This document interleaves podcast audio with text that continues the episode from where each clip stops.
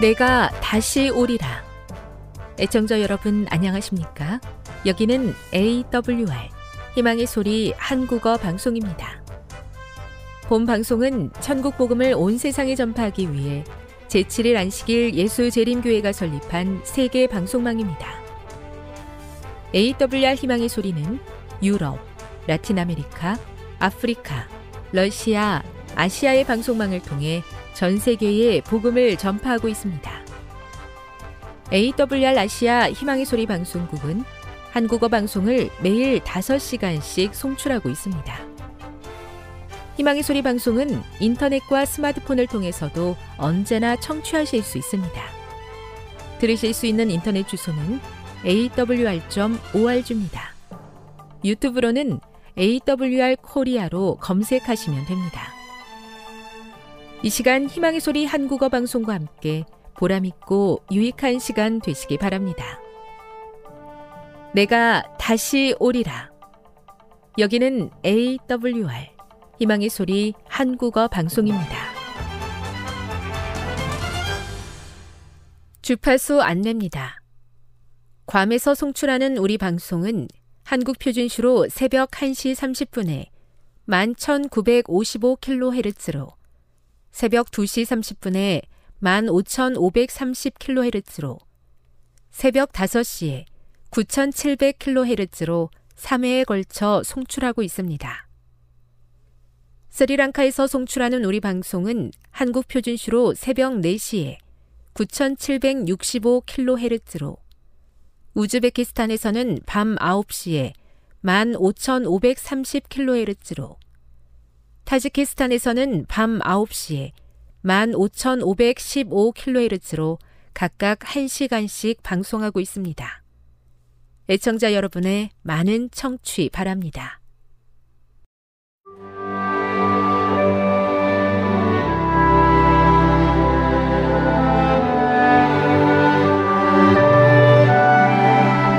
읽어주는 교과 셋째 날 8월 22일 화요일 잠자는 자여 깨어라 에베소서 5장 11에서 14절을 읽어보라.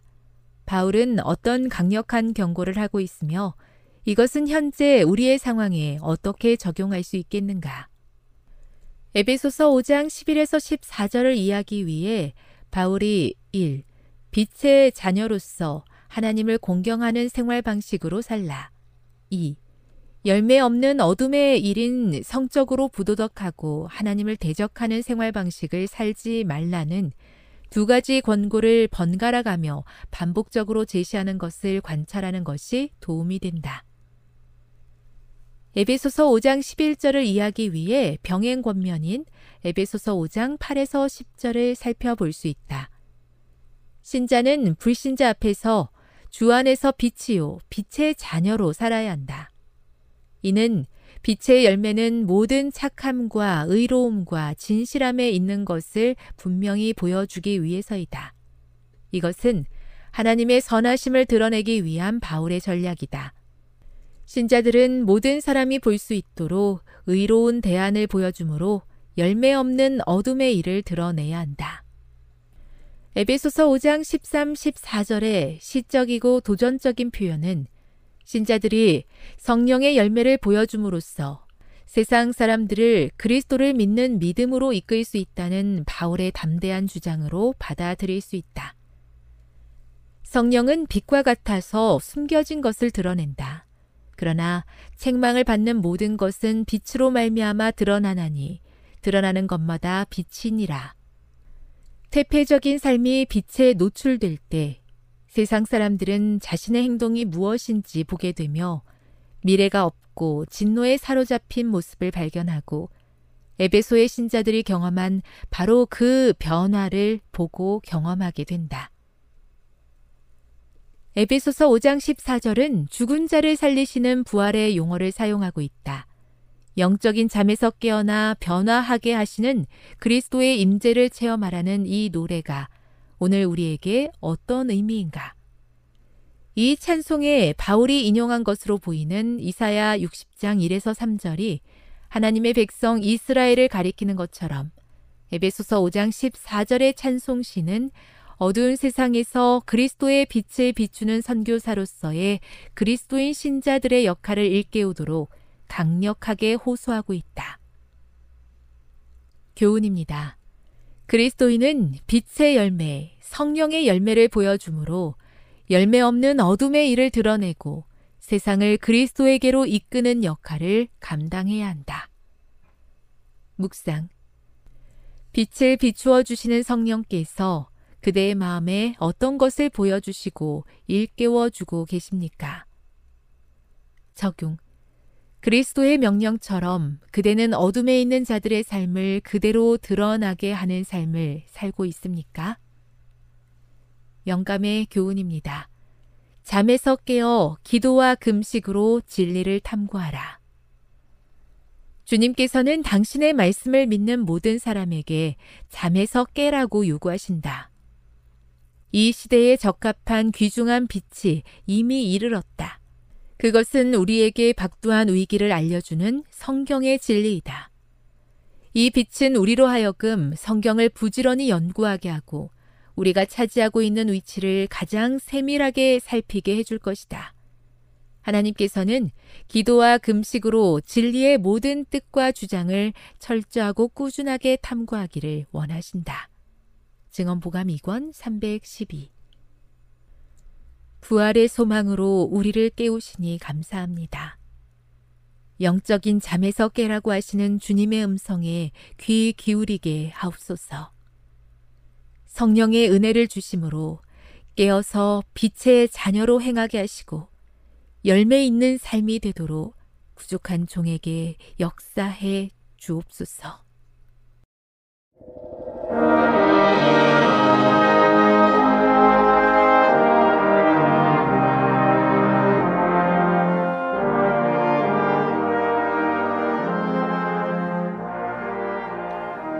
법채널 믿음의 가족 여러분, 여러분 그동안 평안하셨습니까? 계속되는 요한계시록 말씀, 오늘은 계시록 8장 금양로의 거룩한 향이라는 제목으로 말씀을 드립니다. 먼저 지난 시간 드렸던 말씀을 잠시 정리합니다.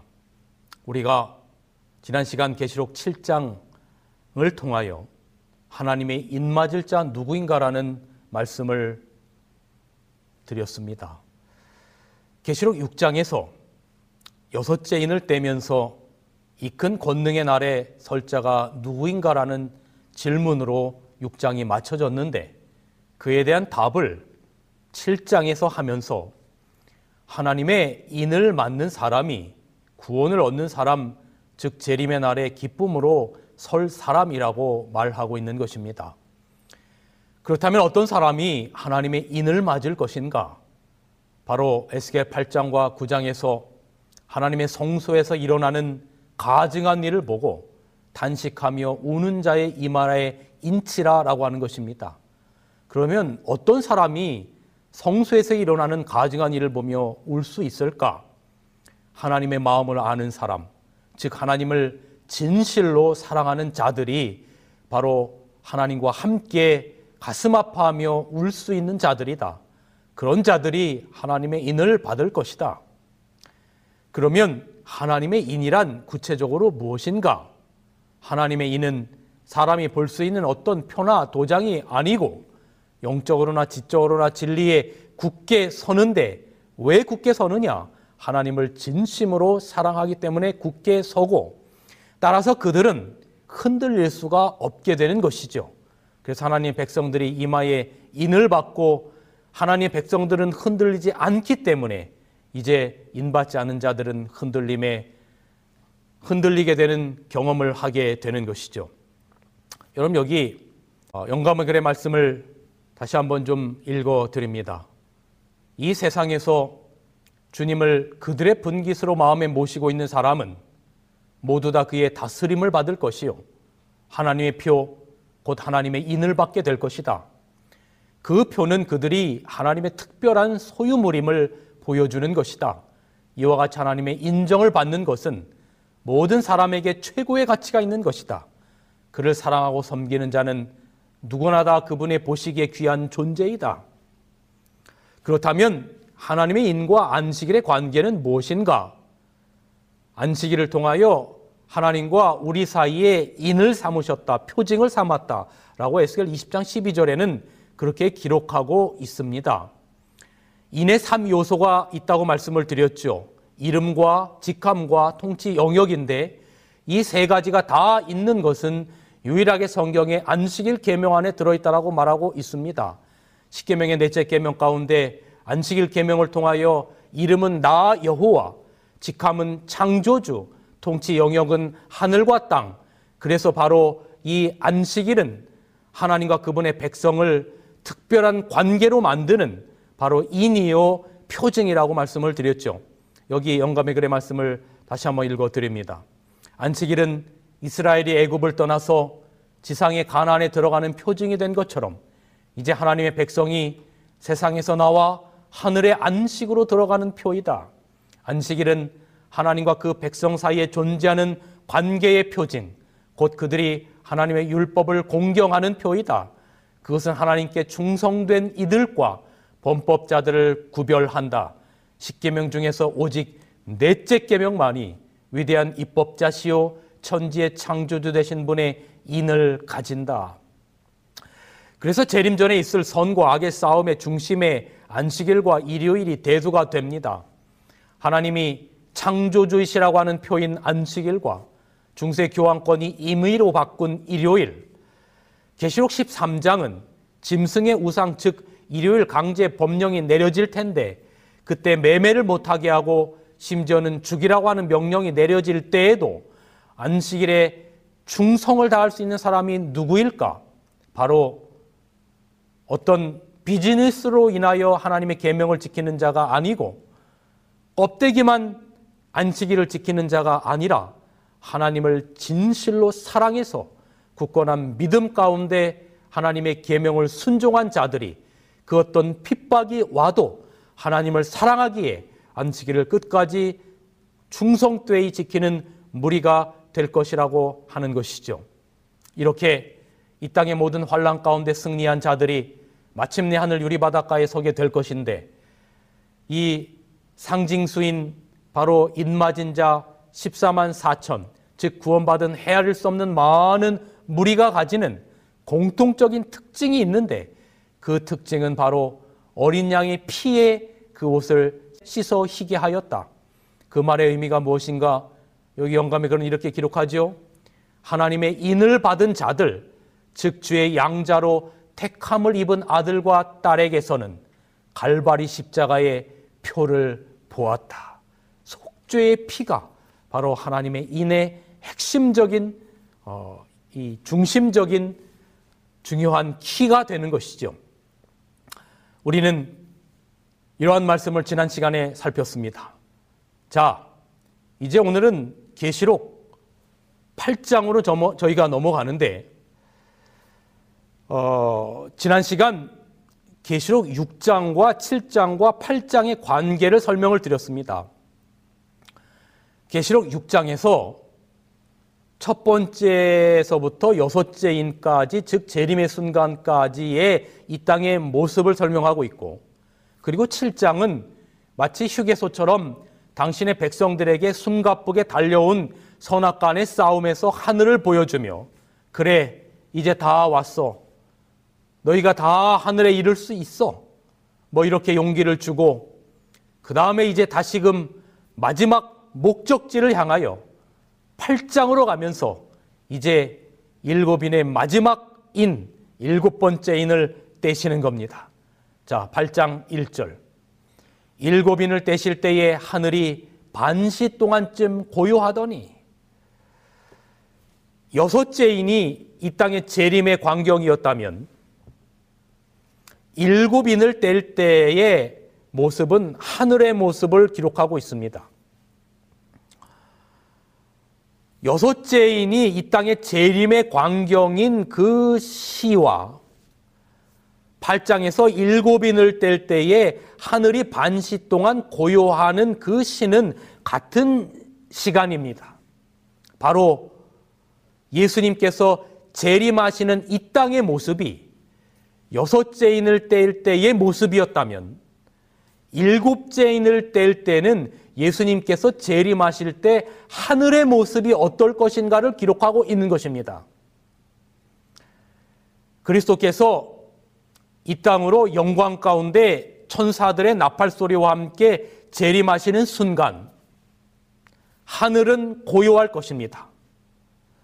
그리스도께서 재림하실 때 천천만만의 천사들이 동행할 것이기 때문입니다. 마태복음 25장 31절 인자가 자기 영광으로 모든 천사와 여기 말하고 있어요. 모든 천사와 그러므로 하늘은 텅 비는 것입니다. 그래서 하늘이 반시 동안 고요한 것입니다. 인자가 자기 영광으로 모든 천사와 함께 올 때에 자기 영광의 보좌에 앉으리니 그런데 여러분 예수님께서 모든 천사와 함께 이 땅에 재림하실 때에 성부 하나님, 아버지 하나님도 그리스도와 함께 이 땅에 강림하실 것입니다. 즉, 그리스도의 재림 때에 성부 하나님께서도 동행하실 것입니다. 계시록 6장 16절에 보면 산과 바위에게 이르되 우리 위에 떨어져 그 다음에 뭐라고 기록하고 있습니까? 보좌에 앉으신 이의 낮에서와 어린 양의 진노에서 우리를 가리우라라고 기록하고 있어요. 다시 말하면 예수님께서 이 땅에 재림하실 때에 이 보좌 위에 앉으신 이는 바로 성부 하나님이십니다. 성부 하나님의 낮에서와 그 다음에 어린 양은 누굽니까? 당연히 예수 그리스도의 진노에서 우리를 가리우라. 그러므로 예수님 재림하실 때 성부 하나님, 아버지 하나님도 동행하시는 것입니다. 이사야 40장 10절에도 이렇게 기록합니다. 보라 주 여호와께서 장차 강한 자로 임하실 것이요. 주 여호와께서 장차 강한 자로 임하실 것이다라고 기록하고 있어요. 예수님의 재림 때 성부 하나님께서 동행하심에 대하여 재림교회 계시록 주석자인 맥스웰은 이렇게 기록합니다. 어린 양에게서 숨으려고 하는 사람들은 보호자에 앉으신 이의 얼굴에서도 숨기를 원한다. 하나님 아버지는 그 아들과 동행하신다. 모든 거룩한 천사들도 마찬가지로 동행한다. 일곱인을 떼실 때에 잠시 동안 하늘이 고요한 것은 바로 이 때문이다. 하늘에는 그때 찬송을 부를 존재가 아무도 남아있지 않다. 여러분, 그래서 하늘은 고요하게 되는 겁니다. 다시 한번 정리하면 천사도 하늘을 다 비우고 모든 천사가 재림시 동행하고 아버지 하나님도 동행하시기 때문에 하늘은 이제 고요하게 되는 것이죠. 그런데 반시 동안 고요했다고 했는데 반시 동안이 얼마 동안일까? 잠시 예, 저희가 이 산수를 좀 계산해 보겠습니다. 여러분 민수기 14장 34절과 에스겔 4장 6절에 의해서 예언상 1일은 1년으로 간주합니다. 우리가 이것을 연일 원칙이라고 합니다. 예언상 1일을 1년으로 보는 것입니다. 그러면 반시 동안은 반시는 실제적으로 7일을 묘사하는 것입니다. 한번 계산해 보겠습니다. 자, 1일은 24시간이죠. 근데 연일 원칙에 의해서 1일이, 1일이 1년이기 때문에 24시간이 365일입니다. 그러면 1시간을 1로 계산하면 365 나누기 24를 하면 15일이 되고 그러면 거기에 반시는 정확하게 하면 7.5일 그래서 7일이 되는 것입니다. 대략 반시. 그래서 반시 동안 고요하다라고 하는 것은 7일 동안 하늘이 고요하다라고 하는 거예요. 이 부분에 관해서 여기 초기 문집에는 놀랍게도 이렇게 기록하고 있습니다. 그때에는 온 하늘이 텅 비겠고 기다리던 성도들은 마치 감남산 위에서 예수님이 승천하실 때에 그분을 바라보던 갈리 사람들처럼 하늘로부터 오시는 그분을 바라보게 될 것이다. 그 다음에 교회 지원 1권의 말씀입니다. 우리 모두는 함께 구름 속으로 들어갔으며 유리바다를 향해서 며칠 동안 올라가고 있었다? 7일 동안 올라가고 있었다. 그러므로 예수님께서 이 땅에 재림하셔서 우리가 하늘에 가는 여기 7일 동안 간다라고 하는 이 말씀에 의거하고 또 오늘 계시록 반시 동안 7일 동안 하늘은 텅 비었기 때문에 고요하다라고 하는 의미가 그렇게 우리가 이해할 수 있는 것입니다. 이렇게 우리의 시선을 하늘로 돌리고 다시금 이 땅에서는 요한계시록 8장에 구원받은 자들은 이제 우리가 하늘로 그렇게 들림을 받을 것이고 이 땅에서는 악인들에게는 심판이 벌어지는데 그 벌어질 일곱 나팔의 심판이 이렇게 기록되어 있습니다. 계시록 8장 2절 내가 봄에 하나님 앞에 시위한 일곱 천사가 있어 일곱 나팔을 받았더라.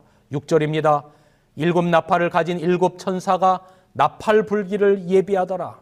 그리고 7절부터 천사들이 일곱 나팔을 불자 이 땅에는 구원받지 못할 하나님의 인을 받지 못하는 백성들에게 여러 가지 일들이 벌어지죠. 바로 피 섞인 우박과 불, 그다음에 불 붙은 산, 떨어지는 별, 해와 달 별들이 빛을 잃고 황충 등 여러 가지 수많은 재앙들이 이제 기록이 되어 있습니다. 자, 여러분 계시록 6장에서 다섯째 인을 떼실 때에 순교한 하나님의 백성들이 이렇게 외쳤던 거 기억하십니까? 계시록 6장 9절로 11절에 하나님 우리의 이 고통을 언제까지 신원하여 주지 않으시렵니까? 언제까지 모른 채 하시렵니까? 이에 대한 답을 하나님이 하시는 겁니다. 근데 그 답을 말씀드렸던 것처럼 7장에서 하지 않고 한 장 건너서 8장에서 오늘 본문에서 답하시는 겁니다. 뭐라고 답하십니까? 얘들아, 내가 너희들의 고통을 모르는 게 아니야. 너희들을 고통 속에 넣었던 모든 악인들에 대한 심판이 있을 거야 하는 것을 말하는 겁니다. 그러므로 일곱 나팔이 불 때 있는 일들은 바로 구원받은 자들에 대한 구원이고 또 7일간 하늘을 올라가는 그 영광도 되지만 구원받지 못한 하나님의 인을 받지 못한 이 땅의 모든 자들에게 내리는 하나님의 심판이 바로 6장에서 우리의 피를 언제까지 신원하여 주지 않겠느냐라고 하는 하나님의 답이 되는 것입니다. 여기 계시록 8장 13절 내가 또 보고 들으니 공중에 날아가는 독소리가 큰 소리로 이르되 땅에 거하는 자들에게 화, 화, 화가 있으리로다. 땅에 거하는 자들, 즉, 하나님의 인을 맞지 못한 자들에게 화, 화, 화가 있으리로다. 하나님의 백성들을 핍박하고 괴롭혔던 자들에게 화, 화, 화가 있으리로다.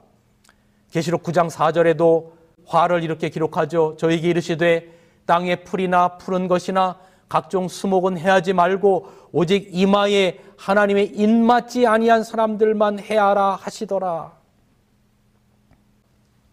하나님의 백성들에게 이렇게 말하는 거예요. 내가 너희를 모른 채 하지 않는다. 반드시 악인에 대한 심판이 있다.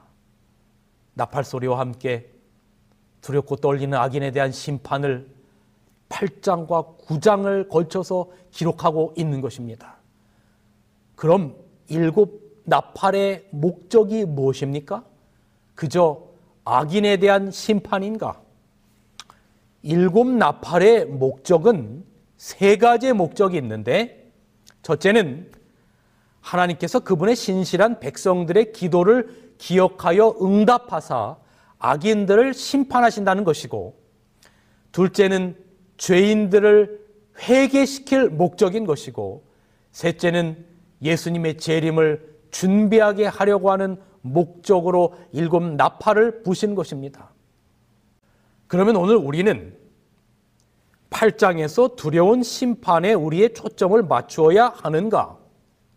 아닙니다. 제가 계시록을 시작하며 언급드린 것처럼 계시록의 초점은 그 어떤 환란이나 그 어떤 핍 숙박의 물이나 뭐 이런 것들이 초점이 아니고 계시록의 초점은 어린 양이신 예수 그리스도이십니다. 바로 그것을 오늘 계시록 8장을 통해서도 우리가 예수 그리스도께 우리의 초점을 맞춰야 하는 겁니다. 그러면 오늘 우리는 어디에서 계시록 8장에서 예수 그리스도를 특별히 보게 될 것인가? 저는 바로 금양로의 금양로의 거룩한 향연에서 예수 그리스도를 보는 것입니다. 계시록 8장 3절부터의 말씀입니다. 또 다른 천사가 와서 제단 곁에 서서 금향로를 가지고 많은 향을 받았으니 이는 모든 성도의 기도들과 합하여 보좌 앞 금단에 드리고자 함이라 향연이 성도의 기도와 함께 천사의 손으로부터 하나님 앞으로 올라가는지라 천사가 향로를 가지고 단 위에 불을 담아다가 땅에 쏟음에 뇌성과 음성과 번개와 지진이 나더라. 여러분, 이 말씀을 이해하기 위해서 구약의 성소로 잠시 가보겠습니다.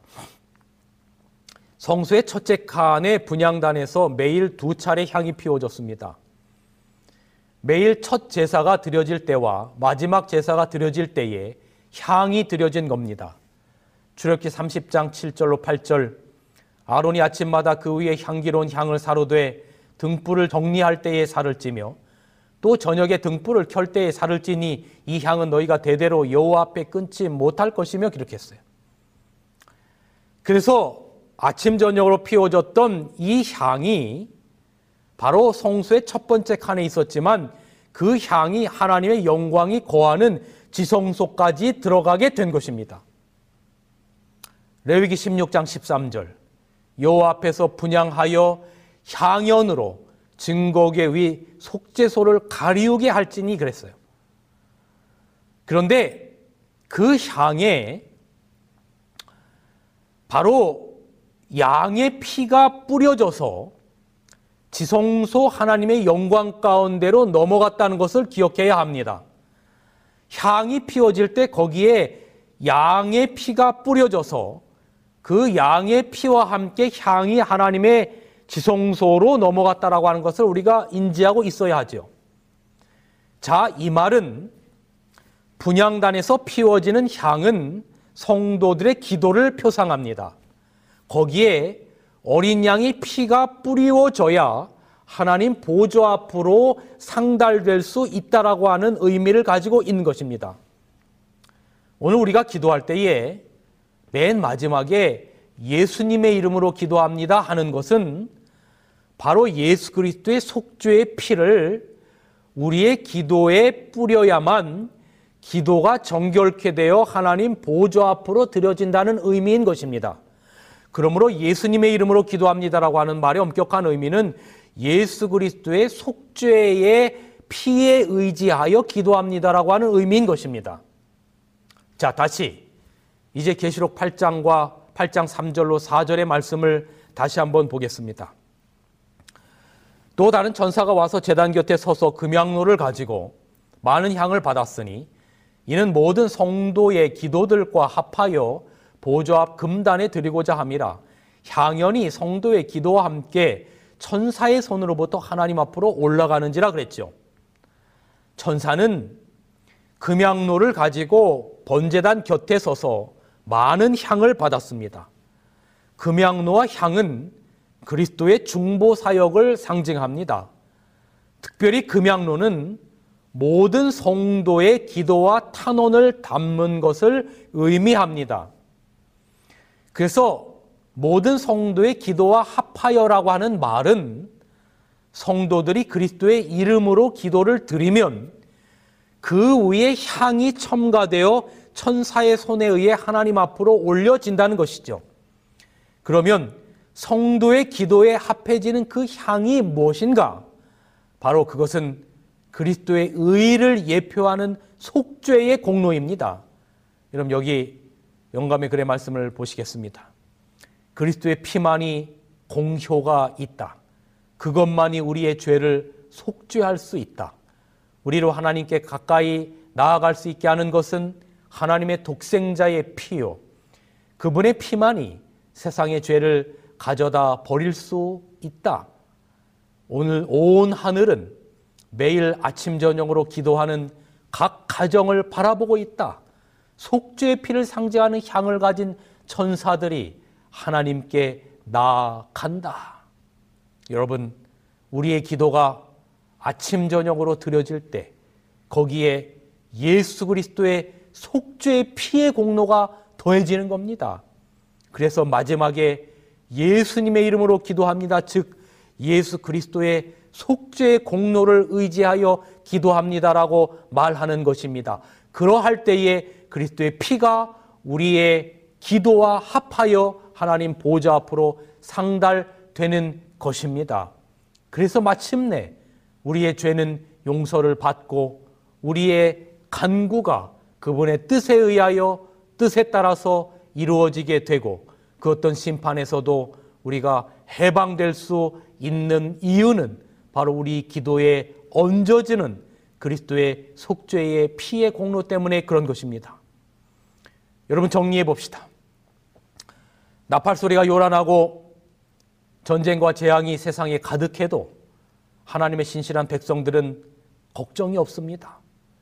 우리의 기도는 많은 향처럼 하나님 앞에 올라갑니다.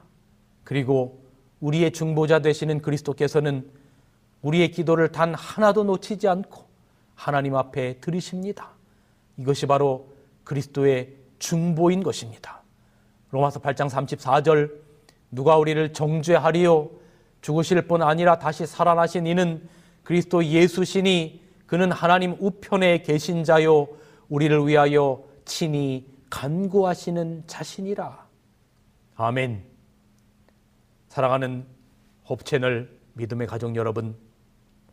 그래서 우리가 기도해야 할 이유가 있는 겁니다. 여러분 여기 이 말씀 또 보십시오. 여러 가족들이요. 각 그리스도인들과 각 교회들이요. 그대들은 하늘과 매우 밀접하게 동맹을 맺고 있음을 기억하라. 주님은 이 낮은 땅에서 적과 싸우고 있는 교회에 대하여 특별한 관심을 갖고 계신다. 기도하는 성도들을 위해서 천사들은 향연을 드리고 있다. 그렇다면 서늘한 일몰 시간에 모든 가족들의 저녁 기도가 꾸준히 하늘에 올라가도록 하고 우리를 위해서 십자가에 달리시고 부활하신 구주의 공로를 하나님께 말씀드리도록 하자. 사랑하는 성도 여러분, 중요한 것은 우리가 기도의 향연을 계속 드리는 겁니다. 결단코 그 기도는 허지로 돌아가지 않을 것입니다. 여러분의 기도가 여러분이 원하는 시간, 여러분이 원하는 방법대로 이루어지지는 않는다 할지라도 주님은 여러분의 기도를 주님의 시간에 주님의 방법으로 이루어지도록 해줄 것입니다. 이제 저는 말씀을 정리하면서 여기 치료봉사의 말씀을 읽어 드립니다. 사람이 자신의 무력함을 느끼고 구주의 공로에 완전히 의지하는 것보다 더 힘없어 보이는 것이 없지만 실상은 그보다 더 강력한 것도 없다. 가장 약한 사람도 기도와 하나님의 말씀의 연구와 그분께서 함께 계심을 믿는 믿음으로 살아계신 그리스도와 연결되어 살 수 있다. 그리고 그분께서는 그들을 붙드셔서 그들이 결코 떠나가지 못하게 하실 것이다. 여러분, 열심히 하나님의 말씀을 여러분의 것으로 만드시기 바랍니다. 재림 직전에 말씀의 기갈이 있을 것입니다. 그때 우리를 주님께로 서게 하는 것은 그분에 대한 사랑과 그분의 말씀이 우리를 굳건하게 반석 위에 서게 할 것입니다. 날마다 열심히 하나님과 그가 보내신 예수 그리스도를 알고자 힘쓰는 자는 심령의 힘과 능력을 얻을 것이다. 아멘. 성경을 부지런히 상고함으로써 얻은 지식은 적절한 시기에 기억 속에 번개같이 떠오를 것이다. 그러나 그리스도의 말씀에 정통하게 되기를 등한히 하고 시련 가운데서 당신의 은혜의 능력을 전혀 시험하지 않았다면 그들은 성령께서 하나님의 말씀을 기억나게 하여 주시리라고 기대할 수 없을 것이다. 그들은 날마다 일편 단심으로 하나님을 섬기고 그 후에 그를 의뢰해야 할 것이다. 아멘. 주님의 재림이 가까운 이때에 하늘에서 우리를 위해 중보 기도를 드리고 계시는 주님을 의지하며 기도와 말씀과 주님과 함께 그렇게 살다가 마침내 우리 주님 성부 하나님과 함께 온 하늘 천사들과 함께 동행하실 때 그 자리에 참여하여 마침내 7일간 하늘 유리바닷가를 향하여 여행하는 그 놀라운 특권을 여러분과 제가 누리기를 간절히 바라면서 오늘 말씀을 줄이겠습니다.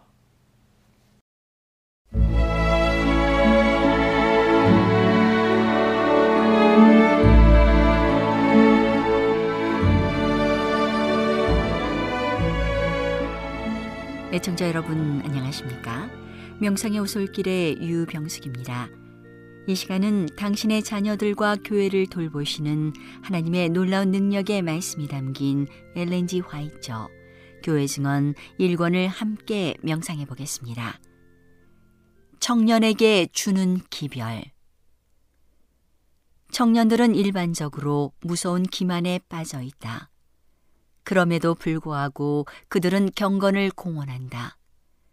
그들의 헌신하지 못한 생애는 그리스도인의 이름에 부끄러움이 되고 그들의 모보는 다른 사람들에게 올무가 된다. 그들은 죄인에게 방해가 된다. 그들은 거의 모든 면에서 불신자보다 더 낫지 않기 때문이다. 그들이 하나님의 말씀을 가지고 있지만 그들은 순종하는 자와 성실한 자에게 주는 용기와 약속은 물론이요. 그 말씀의 경고와 권고와 책망과 교정에 유의하지 않는다. 하나님의 약속은 모두 겸손한 순종을 조건으로 주어져 있다. 오직 하나의 모범만이 젊은이들에게 주어져 있다. 그러나 그들의 생애를 어떻게 그리스도의 생애와 비교해 보겠는가? 나는 도처에서 진리를 믿노라고 공언하는 젊은 남녀의 경박한 행동을 목격할 때 놀라움을 느낀다. 그들의 사상에는 하나님이 존재하지 않는 것 같다. 그들의 정신은 의미 없는 것으로 채워져 있다. 그들의 대화는 다만 공허하고 헛된 이야기뿐이다. 그들은 음악에 민감한 귀를 가지고 있다. 사탄은 마음을 흥분시키고 고무시키고 빼앗고 매료시켜 그리스도를 바라보지 않게 하기 위하여 신체의 어느 기관을 흥분시킬 것인지를 알고 있다. 거룩한 지식, 은혜 안에서의 성장을 위한 영혼의 영적 갈망은 결핍되어 가고 있다. 나는 청년들이 더욱 높은 표준에 서서 하나님의 말씀을 그들의 상담자와 안내자로 삼아야 할 것을 보았다. 청년들에게는 그들이 경솔하게 여기고 있는 엄숙한 책임이 지워져 있다. 그들의 가정으로 음악이 들어가므로 거룩함과 영성이 깨우침을 받는 대신에 그들의 마음을 진리에서 떠나가게 하는 수단이 되었다. 오늘날의 경박한 노래와 인기 가요는 그들의 취미에 맞는 것 같다. 악기는 기도에 바쳐져야 할 시간을 빼앗아 버렸다. 음악이 잘 사용되면 큰 축복이 되지만 그릇 사용될 때에는 무서운 저주가 된다. 그것이 자극을 주기는 하지만 그리스도인이 겸손하게 그의 소원을 아뢰고 강한 부르짖음과 눈물로 악한 자의 강한 시험에서 보호를 받고자 은혜의 보조 앞에서 하늘의 힘을 강구할 때에만 얻을 수 있는 힘과 용기를 나누어 주지는 않는다. 사탄은 젊은 포로들을 이끌어 가고 있다. 사탄의 열광적 힘을 깨뜨리기 위하여 나는 그들을 지도할 수 있는 무슨 말을 하면 좋을까? 사탄은 청년들을 멸망으로 유혹하는 뛰어난 마법사이다. 하나님의 영감의 책에 있는 교훈을 들어보라. 나는 사탄이 청년들의 마음을 어둡게 하여 하나님의 말씀의 진리를 깨달을 수 없게 만든 것을 보았다. 감각이 너무 무디어 있기 때문에 그들은 거룩한 사도의 명령에 유의하지 않는다. 자녀들아, 너희 부모를 주 안에서 순종하라. 이것이 옳으니라. 내 아버지와 어머니를 공경하라. 이것이 약속 있는 첫 계명이니 이는 내가 살되고 땅에서 장수하리라. 자녀들아 모든 일에 부모에게 순종하라. 이는 주 안에서 기쁘게 하는 것이니라. 부모를 거역하며 불순종하고 그들의 충고와 교훈을 무시하는 자녀는 새로 창조된 땅에 거할 수 없다. 정결하게 된 새 땅에는 반역적이고 불순종하고 배은망덕한 아들과 딸이 있을 곳은 없을 것이다. 그런 자는 이 땅에서 순종과 복종을 배우지 않으면 결코 그것을 배울 수 없을 것이다. 구속받은 자의 화평은 불순종하고 무법하고 완고한 자녀에 의하여 훼손되지 않을 것이다. 계명을 깨뜨리는 자는 아무도 하늘나라를 유업으로 받을 수 없다. 모든 청년들이 여호와께서 신의 산에서 말씀하시고 그분의 손가락으로 돌비에 새긴 다섯째 계명을 즐겨 읽을 것인가? 내 부모를 공경하라. 그리하면 너의 하나님 나 여호와가 내게 준 땅에서 내 생명이 길리라. 나는 청년들에 관한 하나님의 뜻을 그들에게 분명히 보여주는 많은 성경절을 보았다. 그들은 이 분명한 교훈들을 심판대에 대하지 않으면 안 된다. 그러나 현대 진리를 믿노라고 공언하는 20명의 젊은 남녀 중 한 사람도 이 성경 교훈에 유의하는 자가 없다. 청년들은 하나님의 말씀이 그들에게 요구하는 바를 알기 위하여 그 말씀을 충분히 읽지 않는다. 그러나 청년들과 노인들이 그들의 몸으로 행한 행위대로 심판을 받게 될 하나님의 큰 날에 이 진리는 그들을 심판할 것이다. 요한은 말한다. 청년들아, 내가 너희에게 쓴 것은 너희가 강하고 하나님의 말씀이 너희 속에 거하시고 너희가 흉악한 자를 이기었음이라. 이 세상이나 세상에 있는 것들을 사랑치 말라. 누구든지 세상을 사랑하면 하나님의 사랑이 그 속에 있지 아니하니 이는 세상에 있는 모든 것이 육신의 정욕과 안목의 정욕과 이생의 자랑이니 다 아버지께로 쫓아온 것이 아니요 세상으로 쫓아온 것이라. 이 세상도 그 정욕도 지나가되 오직 하나님의 뜻을 행하는 이는 영원히 거하느니라. 젊은 남자 청년에게 한 이 권면은 젊은 여자 청년에게도 해당된다. 그들이 젊다고 해서 그들에게 지워져 있는 책임이 면제되는 것은 아니다. 오늘은 당신의 자녀들과 교회를 돌보시는 하나님의 놀라운 능력의 말씀이 담긴 엘렌지 화이처 교회 증언 1권을 함께 명상해 보았습니다. 명상의 오솔길이었습니다.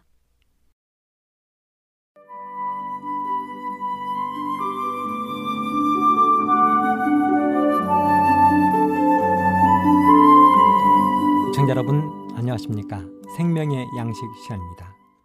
저는 지난 생명의 양식 시간부터 마태복음 20장 1절로 16절에 기록된 포도원 품꾼의 재미있는 비유에 대해서 말씀을 드리고 있습니다 지난 시간의 말씀을 잠깐 더듬어 보자면 포도원 주인이 자신의 포도원에서 일할 일꾼들을 데려오는데 아침 일찍 한 번만 데려온 게 아니고 오전 9시, 12시, 오후 3시, 심지어는 일이 끝나기 1시간 전인 오후 5시에도 일꾼을 데려왔다는 것입니다.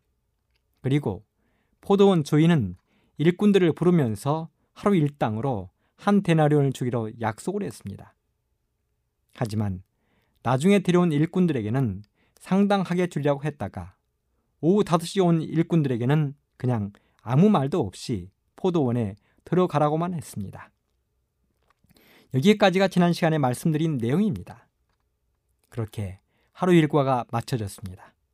그리고 드디어 일꾼들이 가장 좋아하는 일당을 받을 시간이 된 것입니다. 그리고 주인은 자신의 재산을 맡아 관리하는 총지기를 불러 이렇게 이야기를 했습니다. 마태복음 20장 8절 품꾼들을 불러 나중 온 자로부터 시작하여 먼저 온 자까지 싹을 주라. 그렇습니다.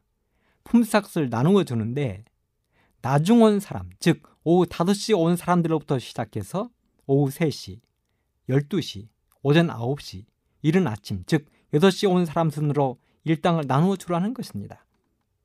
그리고 성경은 이렇게 계속해서 기록합니다. 9절 제 11시에 온 자들이 와서 한 데나리온씩을 받거늘 그렇습니다. 오후 5시 와서 딱 1시간만 일한 사람에게 주인은 놀랍도록 한 데나리온 곧 하루 일당을 주었다는 것입니다. 놀랍지 않습니까? 여러분 오후 5시에 와서 1시간만 일을 하고 하루 일당인 한 데나리온을 받은 모습을 본 다른 노동자들은 어떤 반응을 보였을까요? 성경으로 확인해 보겠습니다. 10절. 먼저 온 자들이 와서 더 받을 줄 알았더니 그렇습니다. 이게 당연리사 아니겠습니까? 그들은 순간적으로 자신들이 당연히 더 받을 것이라는 기대감을 가졌습니다. 그런데 성경 계속해서 이렇게 기록하고 있습니다. 저희도 한 데나리온씩을 받은지라. 네, 주인이 먼저 온 사람에게도 한 데나리온씩 똑같이 일당을 주었다는 것입니다. 그러자 일꾼들이 반응을 보였는데요. 이런 반응을 보였습니다. 마태복음 20장 11절로 12절. 받은 후 집 주인을 원망하여 가로되 나중 온 이 사람들은 한 시간만 일하였거늘 저희를 종일 수고와 더위를 견딘 우리와 같게 하였나이다. 그렇습니다. 주인을 원망했다는 것입니다. 여러분은 어떻게 생각하십니까? 만일 여러분들이 그날의 일꾼으로 농장일에 참여를 했었다면 어떤 반응을 보였을까요? 여기 오는 일꾼들은 집주인을 원망했다고 했습니다. 이 방송을 진행하고 있는 저의 생각에도 일꾼들의 반응은 지극히 정당하다는 생각이 듭니다. 그들이 말합니다. 주인님, 저 사람들은 오후 5시에 와가지고 1시간만 일했는데 하루 일당을 주셨으면 저희들처럼 하루 종일 뙤약볕을 견디며 일한 사람들에게는 조금 더 챙겨주는 것이 옳은 것 아니겠습니까? 그렇죠. 이게 당연한 것 아니겠습니까? 사람 기분이라는 게 있잖아요. 많이는 아니더라도 단돈 얼마라도 더 챙겨주면 얼마나 좋습니까? 그리고 그렇게 조금 더 챙겨준다고 한 시간만 일하고 하루 일당을 받은 사람들이 불평하고 따지겠습니까? 왜 주인은 이렇게 사서 먼저 온 사람들에게 불평하는 소리를 듣고 있을까요? 그리고 이렇게 기분 상해서 돌아간 일꾼들이 다른 사람들에게 그 사람은 안 좋은 사람이라고 소문이라도 내면 괜히 일당 주고 욕먹는 꼴이잖아요. 이렇게 불평하고 옆에 침을 탁탁 뱉는 먼저 온 일꾼들에게 주인이 이렇게 이야기를 합니다. 마태복음 20장 13절로 16절. 주인이 그 중에 한 사람에게 대답하여 가로되 친구여 내가 너에게 잘못한 것이 없노라. 네가 나와 한 데나리온의 약속을 하지 아니하였느냐? 너의 것이나 가지고 가라. 나중은 이 사람에게 너와 같이 주는 것이 나의 뜻이니라. 내 것을 가지고 내 뜻대로 할 것이 아니냐? 내가 선함으로 네가 악하게 보느냐? 이와 같이 나중된 자로서 먼저 되고 먼저 된 자로서 나중 될 것이다. 여러분, 주인의 결론은 명쾌합니다. 나는 너희들에게 하루 일당으로 한 데나리온을 약속했다. 그러니 당신들에게 한 데나리온을 주는 것은 나에게 아무런 잘못이 없다. 내 것 가지고 내 맘대로 나누어 주는데 너희들이 무슨 상관이냐? 너희들 것이나 가지고 집으로 돌아가라. 내가 너희들에게 잘해 주었더니 나에게 덤비려고 하느냐? 그러면서 한마디를 덧붙였습니다. 이와 같이 나중된 자가 먼저 되고 먼저 된 자가 나중 될 것이다. 이것이 포도원 품꾼의 비유입니다. 재미있는 비유입니다. 그렇다면 우리 예수님은 어떤 의도를 가지고 이 비유를 말씀하셨을까요? 누구에게 주시는 교훈일까요? 물론 오늘 이 방송을 진행하고 있는 저나 듣고 있는 우리 청취자 여러분들에게 주시는 교훈임이 분명하긴 한데요. 사실 먼저는 베드로와 제자들에게 하신 말씀이었습니다. 예수님이 20장의 포도원 품꾼의 비유를 말씀하시기 바로 직전에 마태복음 19장에 보면 한 부자 청년이 예수님을 찾아옵니다. 그리고 그 부자 청년은 예수님께 이렇게 질문합니다. 마태복음 19장 16절. 선생님이요. 내가 무슨 선한 일을 하여야 영생을 얻으리이까? 그러니까 예수님이 말씀하시기를 생명에 들어가려면 계명들을 지키라고 말씀하십니다. 그랬더니 청년은 자신은 모든 계명들을 지킨다고 대답했습니다. 다 지킨다는 것입니다. 그리고 덧붙여 예수님께 또 질문합니다. 마태복음 19장 20절. 아직도 무엇이 부족하니까? 그때 청년을 바라보시면서 예수님께서 이렇게 대답하셨습니다. 21절. 네가 온전하고자 할진대 가서 너의 소유를 팔아 가난한 자들을 주라. 그리하면 하늘에서 보아가 너에게 있으리라. 그리고 와서 나를 쫓아라. 여러분, 그 다음에 청년이 어떤 반응을 보인지 아십니까? 마태복음 19장 20절에 보면 그 청년이 재물이 많으므로 이 말씀을 듣고 근심하며 가니라. 그렇습니다. 청년은 자신의 재물 때문에 예수님 곁을 떠나갔습니다. 그 뒤 끝에 예수님이 제자들을 보시면서 한 말씀이 부자는 천국에 들어가기가 어려운데 낙타가 바늘귀로 들어가는 것보다 더 어렵다고 말씀하셨습니다. 아이고, 이 말씀을 들은 베드로와 제자들은 고민이 되었던 것 같습니다. 그래서 베드로가 예수님께 한마디를 합니다. 바로 마태복음 19장 27절. 이에 베드로가 대답하여 가로되 보소서 우리가 모든 것을 버리고 주를 쫓아싸오니 그런즉 우리가 무엇을 얻으리이까? 그렇습니다. 베드로는 본전 생각이 났습니다. 그래서 말한 것입니다. 예수님, 우리가 모든 것을 포기하고 희생하며 예수님을 따라다니고 있는데 그렇다면 우리들에게 돌아올 대가 선물은 무엇입니까? 바로 베드로의 이 질문에 대한 대답으로 하신 말씀이 포도원 품꾼의 비유였습니다. 우쭐거리고 있는 베드로와 제자들 그리고 우리들에게 교훈을 주시기 위하여 이 비유를 말씀하신 것입니다. 그렇다면 제자들과 우리들이 배워야 할 교훈은 어떤 교훈일까요? 시간이 다 되어서 다음 시간에 계속하도록 하겠습니다. 감사합니다.